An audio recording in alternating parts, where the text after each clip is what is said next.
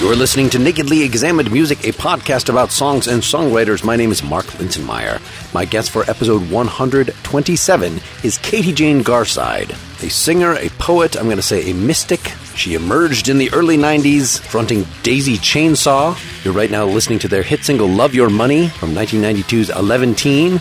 Her main collaborator in that was guitarist Crispin Gray. She quit after two EPs and an album. He went on, did one more Daisy Chainsaw album without her, but they reunited under the name Queenadreena and put out four albums between 2000 and 2008. She then quit that and in 2007 put out one solo album and then got together with Chris Whittingham, guitarist and now her spouse. They put out four albums over a decade as Ruby Throat. And in 2020, they renamed their band Liar Flower, released the brand new album Geiger Counter. We're going to be discussing My Brain is Lit Like an Airport from that album, then look back to Hu'u by Ruby Throat from Baby Darling Taporo from 2017, and then look further back to Lesions in the Brain from her solo album. She released it as Lalleshwari. The album was called Lullabies in a Glass Wilderness 2007. We'll conclude by listening to the title track off the new album, Geiger Counter. For more information, please see katiejanegarside.com. For more about this podcast, see nakedlyexaminedmusic.com.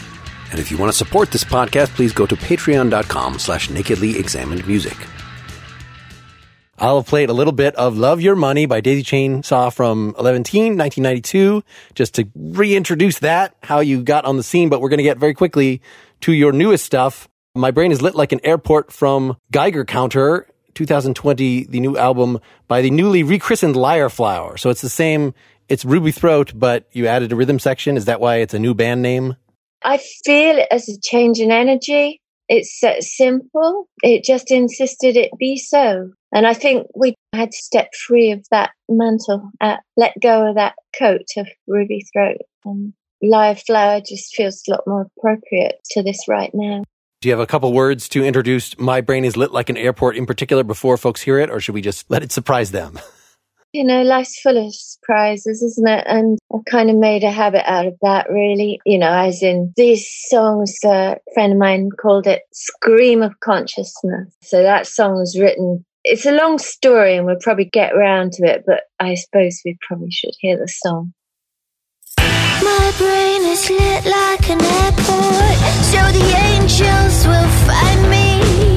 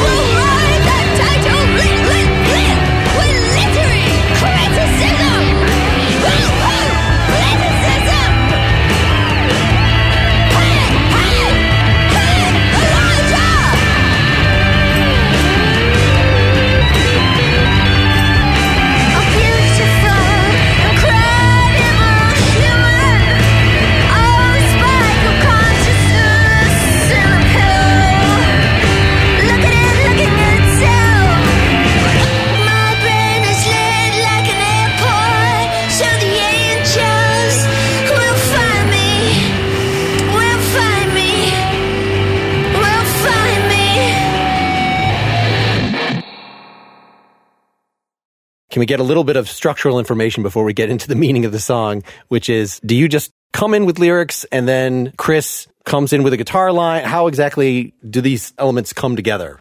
I think this is in what I was saying before about this signifier of the energy shift was what we did, you know, we've been at sea for like four years. We were on the land and we could plug in after four years of not being able to plug in what I've been doing for the last couple of years is meditating really intently. So I meditate for an hour in the morning. And when I come out of that meditation, I write before my brain is caught up with itself, before she remembers who she is. So I write my, my scream of consciousness, my stream of consciousness, just utter nonsense. And I put it away for a long time, at least three months if I can before I look at it again. So I'm very disconnected from it. And then I, when we're improvising in record. I have those sheet of paper all around me and I let the words pick me. So this song is an improvisation caught in record and then it's an hour and a half improvisation and where it, everything coalesces somewhere in the middle or towards the end of that, I don't know. That's an edit and that's my brain is lit like an airport and then Chris is overdubbed on it. So you carve this down to the four and a half minutes that it is, and then you add more guitars and drums and things like that. the drums were there, but yeah, he added. Then he goes to town. Yeah. You said you were playing to a drum loop, but there are clearly like parts on this. yes, he will have added stuff. Okay, all right.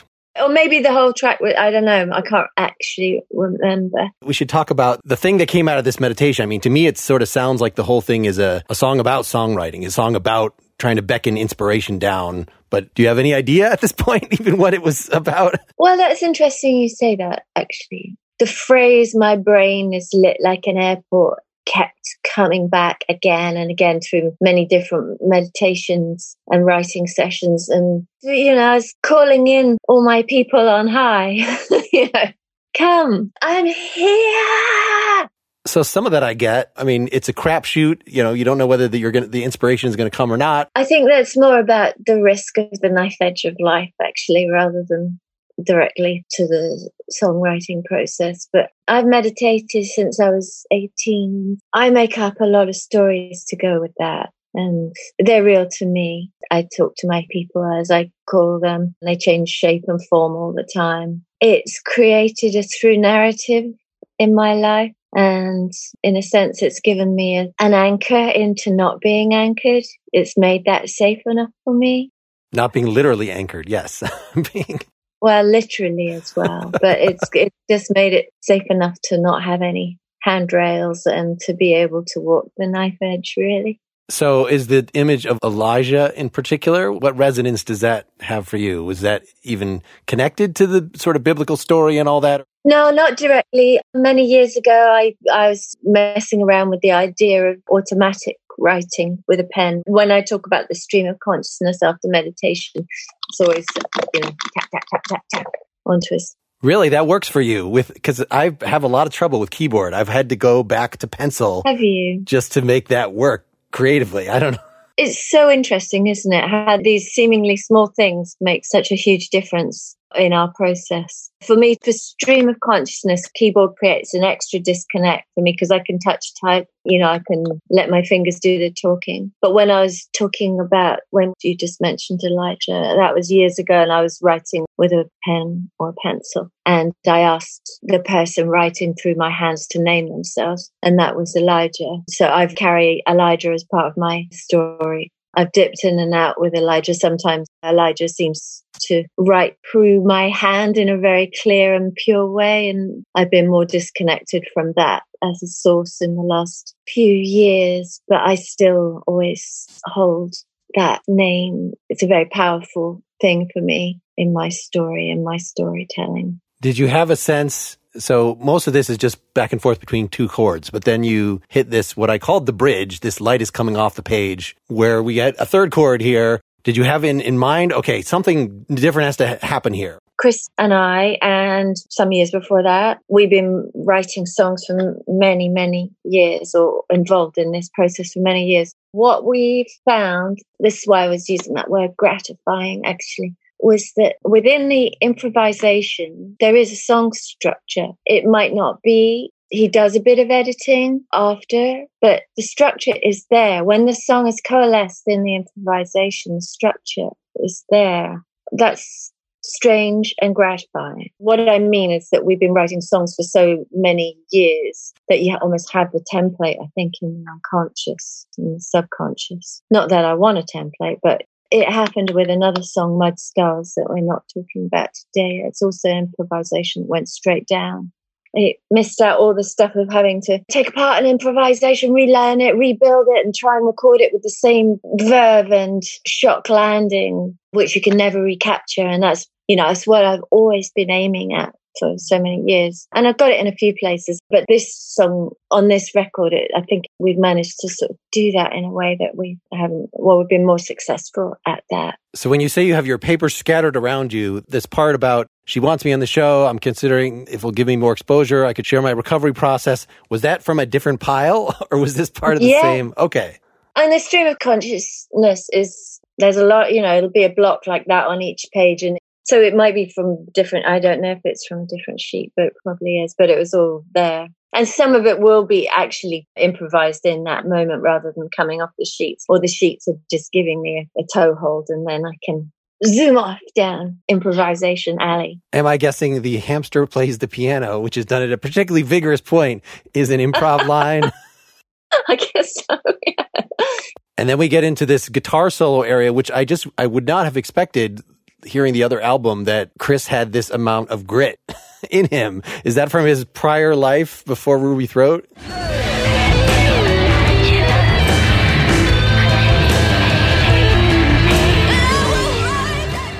He's been handcuffed for so many years. So he was finally let out the gate, you know, he's allowed to. Because I came out of a noisy band uh, for 10 years. Everything was shot to pieces and I couldn't drive over bridges. You know, I'd just completely cauterized so many nerve endings I was just the walking wounded. And I couldn't have loud noise. I couldn't do the drums. I couldn't have out guitars through amps to a degree, but you know, we did some with Ruby Throat, but not not any real loud stuff. But that really goes with that energy shift into Liar Flower. I just knew the energy shifted and I could do it again. And and it was more than that. I kind of needed to do it again. We needed to let all the voices kind of live in the room, you know. That's all the voices, that it's not like now you're back to the old style. It's really quite a varied album with the, your auto harp quiet pieces alternating with things like this, just every conceivable level. Well, let's get a second song out on the table. One of those more mellow things by Ruby Throat from Baby Darling Taporo 2017. Hu'u is that just because that's one of the things during the improv section, one of the noises you made, or does that word mean something? That was written going across oceans. There's a lot of space to make that noise. Hoo ooh. I think it almost has a question mark. Hoo with a question mark, really.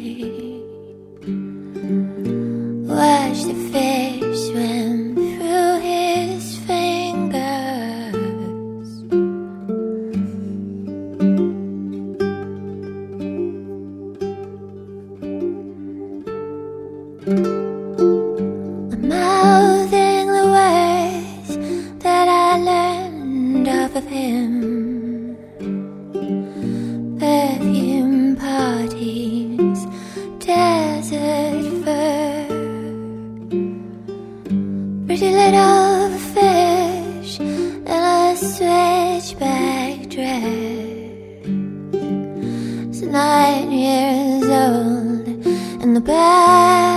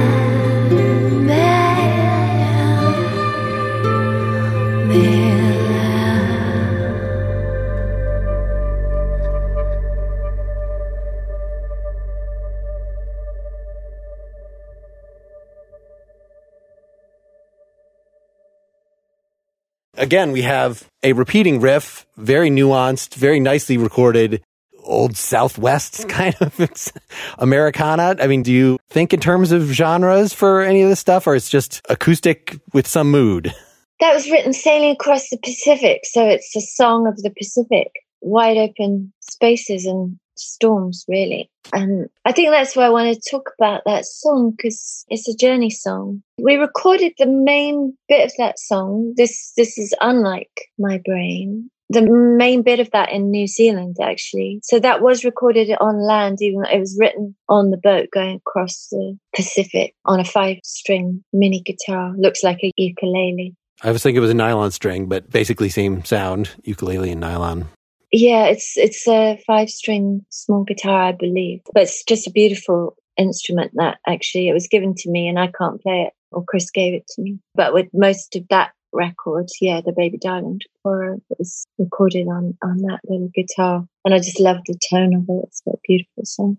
Yeah, let's talk for a second about as a poet, as a lyricist, about your attitude towards instruments that, you know, I noticed you have a bunch of auto harp pieces on this. Was that a fairly recent discovery in terms of using that as a songwriting tool?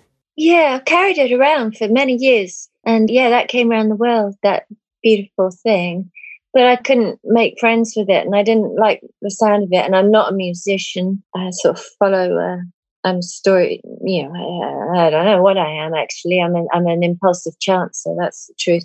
And I just finally found a way to make that make sense to me because but I was trying to play it, you know, as you would with a pick. Just the sound was so grating. I really didn't like it. And, I, and then I just a few months ago started playing it with the side of my thumb rather than the pick. And I really liked it. And as a non musician, it's such a great instrument because, you know, you just got some chord buttons. so this song is mostly that single guitar with this mood synth going in and out over it. But then there's some parts where other guitars, and I thought that might have been auto harp doing a little bit of junking around. No, there's no synths on there either. Oh, so that's all string guitars, yeah.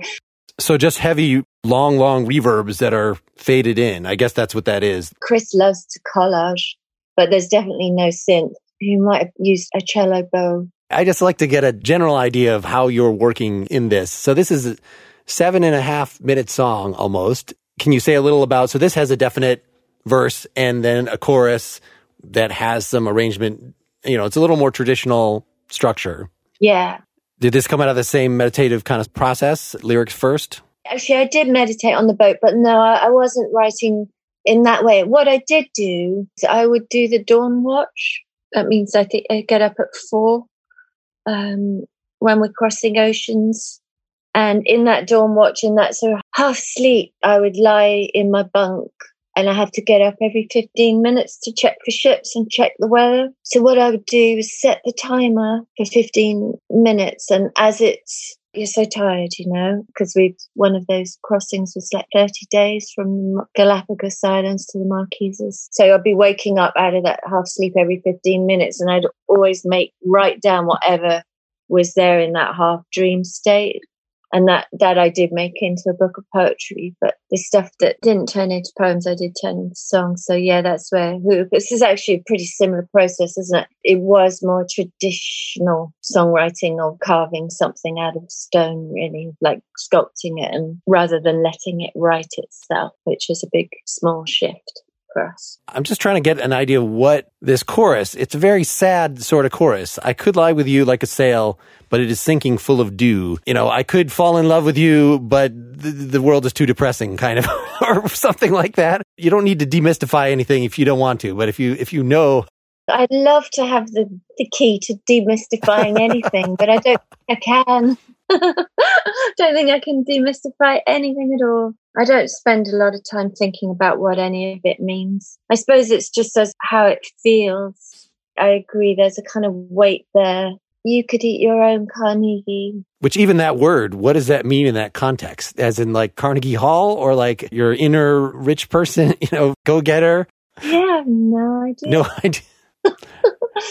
Or even the you, is this a meditation sort of talking to your own subconscious? Do you have an idea or is it some kind of love song? Do you have a sense of who the, this is in second person, but I don't know who this is sung to? For me, I could sit there and sort of unwrap it, but it would change on any given day. I'll go along with the feeling and the, the feeling of being in an immense ocean with absolutely no reference points and the enormity of that, the potential of that to pull you under. I've long ago sacrificed the idea of sense of self or identity, but that's incredibly visceral when you're on the ocean because you actually don't exist. So much of existence really is in re- reference to something that it stands next to. If it has nothing to reflect back on, it is a form of annihilation. So I think to be of the mind that, you know, this is all really, a, it's all a dream. Well, I guess there's different ways of taking that because there's the, it's a dream so we can relax and, you know, not get caught up in the, but then there's definite kind of fear of death, like you were referring to, but the, the ocean could, I see myself in the hem of that dress as they pulled it from the body, take back the key from the unnamed breast. I mean, that sounds like an anonymous drowned woman or something that you're reflecting on before we went off across the oceans, we lived on canals in North London on a canal boat. And there was a reoccurring image of the body of a prostitute in the canal. And that has played, I think that's who she is. She keeps playing out through my unconscious or subconscious to a degree. So I think she turned up there in the middle of the oceans. Did that inform the early part of the song, or this is just an image that came if you impose that into the wrap me in your violent hair, kick him in the water, do it nice, that whole beginning section, it gives it a different context. It does, doesn't it? It's, you know, I'd never reflect back. I've only sort of remembered that image from you quoting those lyrics, but I do think that's right. I suppose it does all go back to, you know, the ultimate annihilation, which we all carry with us in our pocket, which is fear of death. I suppose the whole song could be said to hang, hang upon that today the closest thing to a who in the song is at the end where you've had a couple choruses and you're starting to improvise a little with the melody and doing these really pretty rephrasing the words with a different melody than they came in the first place. Is this always first take? Or do you like, eh, that wasn't really significantly inspired. I want to do this nine more times. I think that this song actually got finished here. So it was the main body of it and the vocals recorded in New Zealand. And then I remember actually arguing about this song a lot. It was one of those ones where we knew that this, or for us, you know, it's probably our most satisfying Ruby Throat song. We knew that we got this thing, but I was really tortured by the end of it because I just couldn't find it. I couldn't find that melody to get out. And I'd caught it a couple of times while we played it in the cockpit at sea. I'd sort of found it, but then as soon as, you know, get that red, red light fear of, you know, when you know you're in record, just couldn't find it. And it was really upsetting me because I just knew it for us, it was a really sort of uh, lovely thing that we were sort of really, and I was really attached to it. And, but I was being driven mad by not being able to get the end of it right. And that's, again, I swear, I really like writing in improvisation if it's recorded in improvisation, I'm fine. You know, I'm not a musician, so sometimes I can jazz out, but then I can't do it again. I can't find it again because I don't understand what I did or how I did it. So I'm good with inspiration, but I'm not good with music. So yeah, that was really torturous, but we found it anyway when we got back here. So we finished all those recordings that had been started in New Zealand and finished them and mixed them here on the ground, you know, with plugs and everything. So this one actually has a little bit of backing harmonies, a little bit. Like it sounds like one word or one phrase.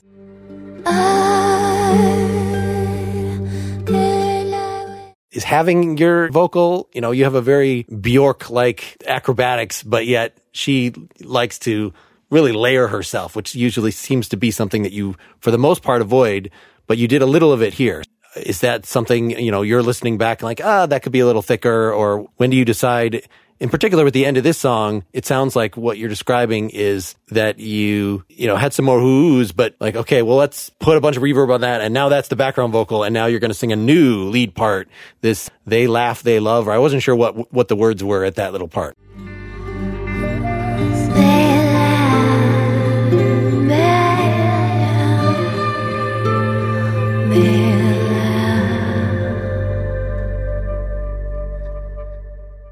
I don't know what the words are at that part.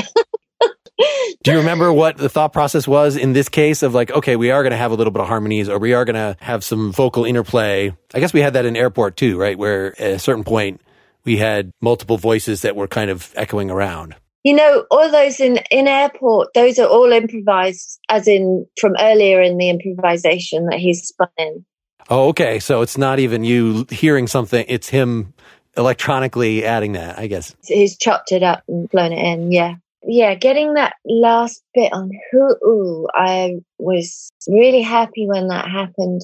And I think we improvised out. Quite often I'll just run again and again and again. And Crystal, he really collages, but he's also incredibly light of touch. Well, let's get the third song out there, which has no collaging at all. Lesions in the Brain. You were calling yourself Lalleshwari from uh, Lullabies in the Glass Wilderness 2007. Am I right? Is this still Chris before?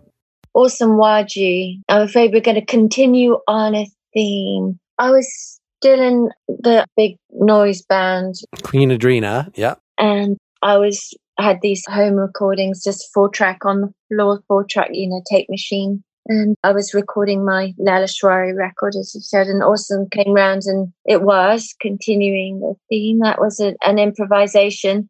And I suppose that that was probably where I got the confidence with that stuff to know that I can write in improvisation and allow it to exist in the world that would have been long improvisation, probably half an hour or 40 minutes, however much fit, fit on probably a 90 minute tape on the full track. And then I've just cut out the bit. But obviously there's no overdubbing. So I've just gone, ah, that's where it begins and that's where it ends.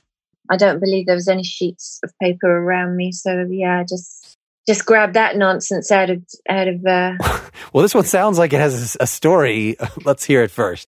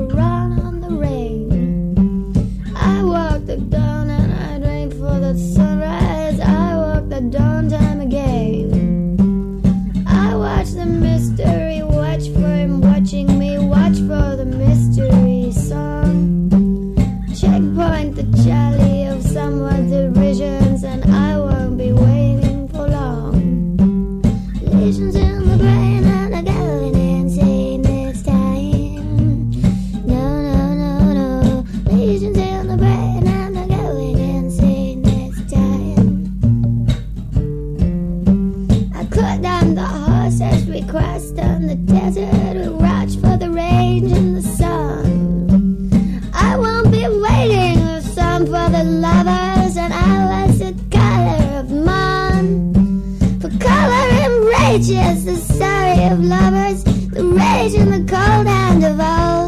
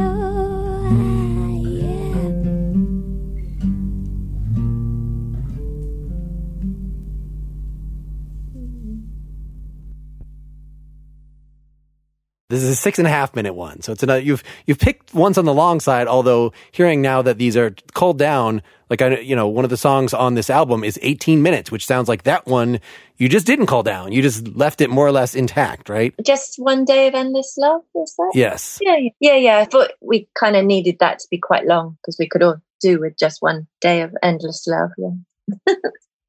So was this like a little cassette? Rec- I have my cassette four track right here. Yeah, mine was Tascam. Yeah, Ah, yeah. yeah. It's really hard to make those sound good. I mean, I guess it's cassette. So if you don't do too much overdubbing, Depends how you define that. if you're averse to overly bright, like your comment about the picked auto harp, then the soothing sounds of the, uh, I guess if you're, if you got full 90 minutes, then it's not even on the Tascam. I know you can get better quality if you speed up the tape, if you play at double speed, but that sounds like you're just playing it at regular speed. This is a type two regular tape. Yeah, it must be. I just suddenly had a thought. Did I record that straight to mini disc? But I'm pretty sure I didn't. I'm pretty sure it went onto the Tascam. For 2007, that's a pretty uh, bold move because I keep that thing around because I used it in the early 90s with my band at the time. That's what we had.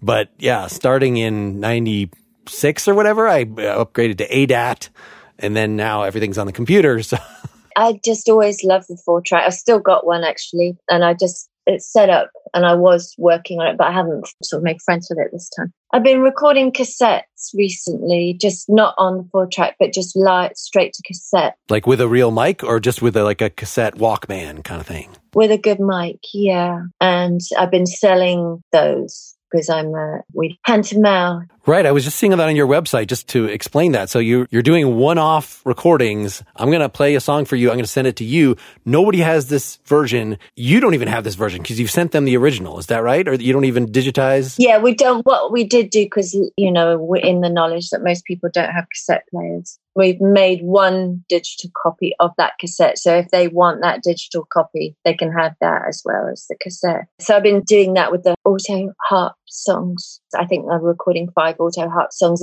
but I do it as a, a kind of put a skeleton kind of framework together, but it's kind of just an improvised thing, which I'm doing with two phones and a radio and jumping around on the radio and the phones with different music and mixing them in with my songs. So if I turn on the radio and I, I actually, I've been using quite a lot of Ligeti. Uh, so I've been running that from YouTube and playing Ligeti with some my auto harp songs. And sometimes I can find, you know, it sort of goes really beautifully together and recording that directly to tape. So every tape is different and whatever happens to be on the radio, spinning it on. Sometimes it's three phones and the radio and me and the auto harp. Sometimes it's just me and the auto harp. So, are there lyrical ideas that might come up during one of these sessions that you're just like, okay, I gotta at least write that down and use that for a real song later?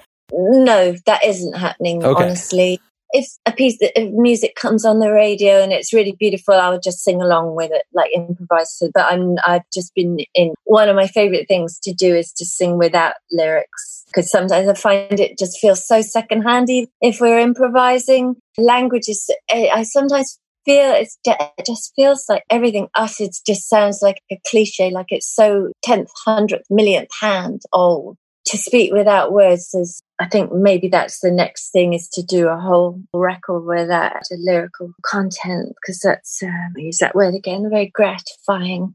I'm trying to remember the name of the band. There's an Icelandic band that's very famous. That's not yeah, coming to mind. Actually, yes, thank you, thank you. That way he just makes up a language that it could be an Icelandic. I don't know that anyway, so it might as well be nonsense. Pretty sounding syllables let's reflect on what you just said there with regard to lesions on the brain. So here, you know, we've got words through the progress of this song. The tone of your voice goes very far that by the end you're doing something. You're even doing like bird noises. Did you have a sort of character in mind with this? Like this is obviously really different than the, uh, than the other ones that it's got this little snappy swing riff that you're going off of. It's a, it's more of a straight up beat poetry thing, but then there are a couple places where you do nice soaring notes.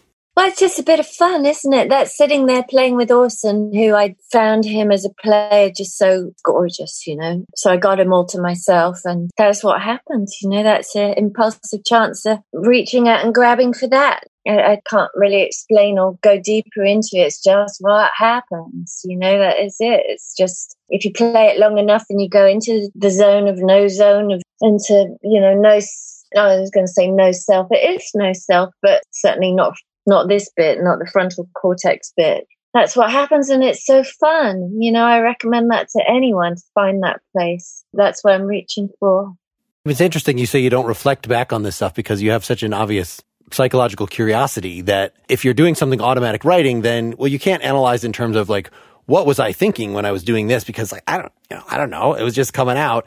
But that's actually a psychological tool that people use is do some automatic writing. So I, you know, I'm looking at the sounds you're talking about walking around in the sunrise, but there seems like a fear of rape, rape for the run on the ring. Like that's how the song starts. This little groovy thing, rape is the first word that comes out. Do you have any idea?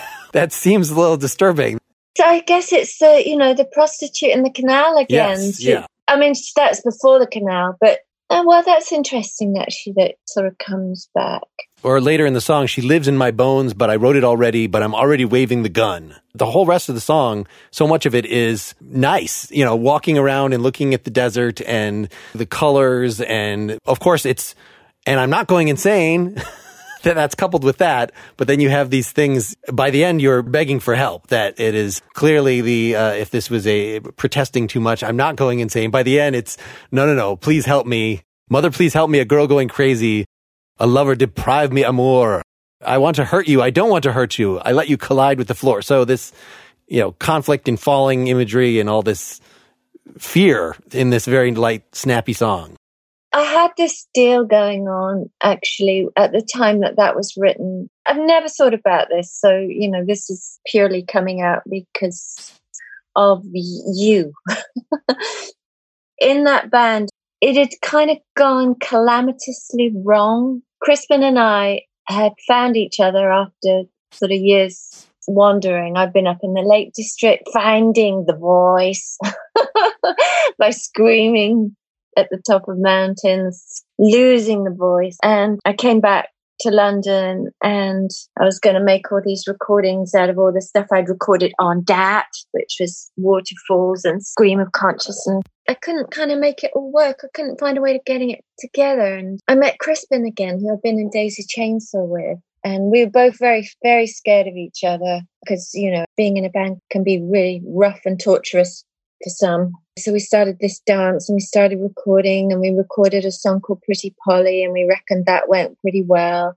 Then we had a bunch of demos, four track demos, and they all sounded good. And I was like really sort of uh, happy and going, oh, these are, good, these are beautiful and they're tiny and broken and corrupt and I love them. And then we went down that road and got a, there was a record deal and all that. And then we went into the studio and then suddenly these broken little demos just became these sort of monstrous rock songs and the whole thing sort of gathered a momentum. And I felt after my sort of shamanic reverie in the wilderness, I felt like it had all gone wrong. My plan had all gone wrong and I was caught up in something that I'd sort of never quite intended. And because of that, there was almost a sort of transgression against my soul. And I felt like I was prostituting the muse to a degree, for want of a better word. And that's why that became sort of embodied that to make it, I had to be that. If I was going to be that, I couldn't find my way out of it. I had to make it bearable and authentic to myself. I had to be that. So I was a transgression against my soul, prostituting my beloved, which is my you know, my connection. Ha, I was going to say my connection to the divine, but it is kind of that. That's how it is for me anyway. I had to show everyone that I was a whore because that's what I was, and that's transgression against my soul. That's why that's bled out into that song. So it's not in that song. That's a reflection on that state of being. Because actually, I was having a good time there because I'm actually making a full track recording with my friend Orson. That is a version of events where it's not true, but it's a version that we can use. Well, yeah, this is a very uh, adventurous album. Let's say that. I'll refer folks that you can do a pretty good, I was going to say Freddie Mercury heavy, heavy metal in terms of like that's what's some of what's coming out with Queenadreena that, that, you know, this voice that you can do all these things with definitely can work over a giant mound of rock slab, but the, it, it, that it's like one of the loudest bands in the world. And I, you know, uh, people would say it in rehearsal. They would say, "Oh, that's just so loud." And I just kind of, again, I've used this word again, and so I was kind of annihilated by it. It's so yeah, no, I having to sing over that, like, yes, you can do it, but like having to do that. So it's nice to have a song like this where you can just do a different character that would not pop over all that stuff. Yeah, so it took me a while to find my way out of that. But the four track recordings of that Lalleshwari album, that was my sanity in that situation. They kept me company and uh, I could always come back to that. And that's, you know, I know Lalleshwari has by no means a perfect record. but it's sort of necessary document of the time for me. And as I said, you know, I'm an impulsive chancer, so I'll put out something that's basically unlistenable.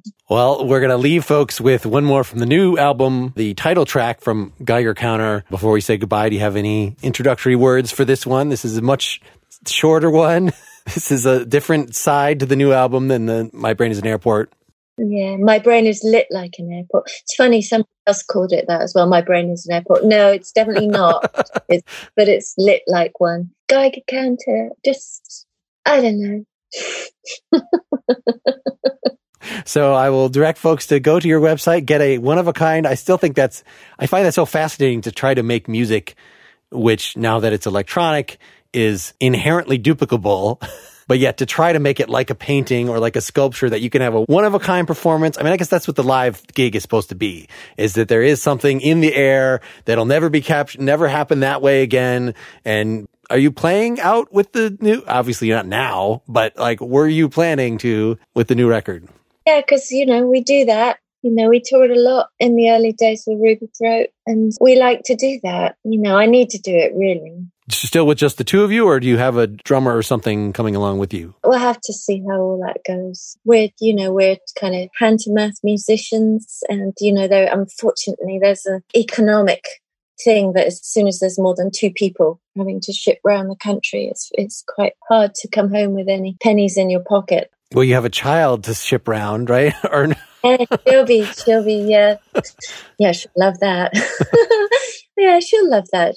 Well, thank you so much for doing this. I know you feel like that you, you don't know where these songs came from and you, but just the description of your processes of priming yourself up to do that, this is in itself is very interesting. I really appreciate it. And I really appreciate the way you ask questions, Mark. That's very, I find that really stimulating, actually. It's making me think, and I really thank you for that. All right, here's Geiger Counter.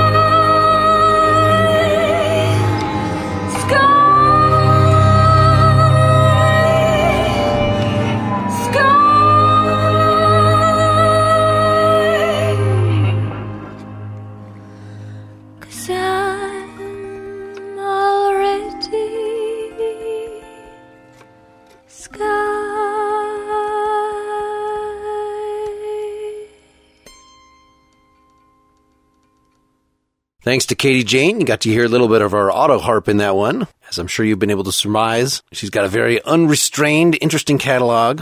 If you want to learn more about it, go to katiejanegarside.com.